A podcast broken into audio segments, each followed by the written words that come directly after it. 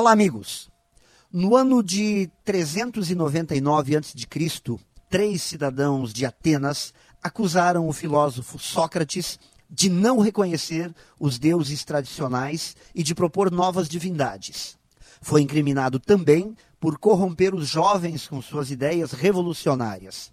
E a pena para estes crimes era a morte.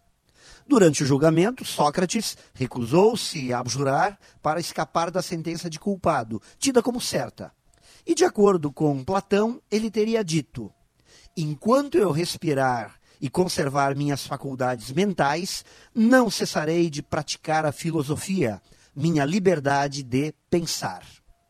Meus amigos, muitas vezes nos sentimos pouco motivados a fazer coisas novas, diferentes, a pensar, a ter ideias. Ficamos presos à repetição do ontem. Mas saibam, tudo pode ser pensado de novo, recombinado, juntado de outra forma.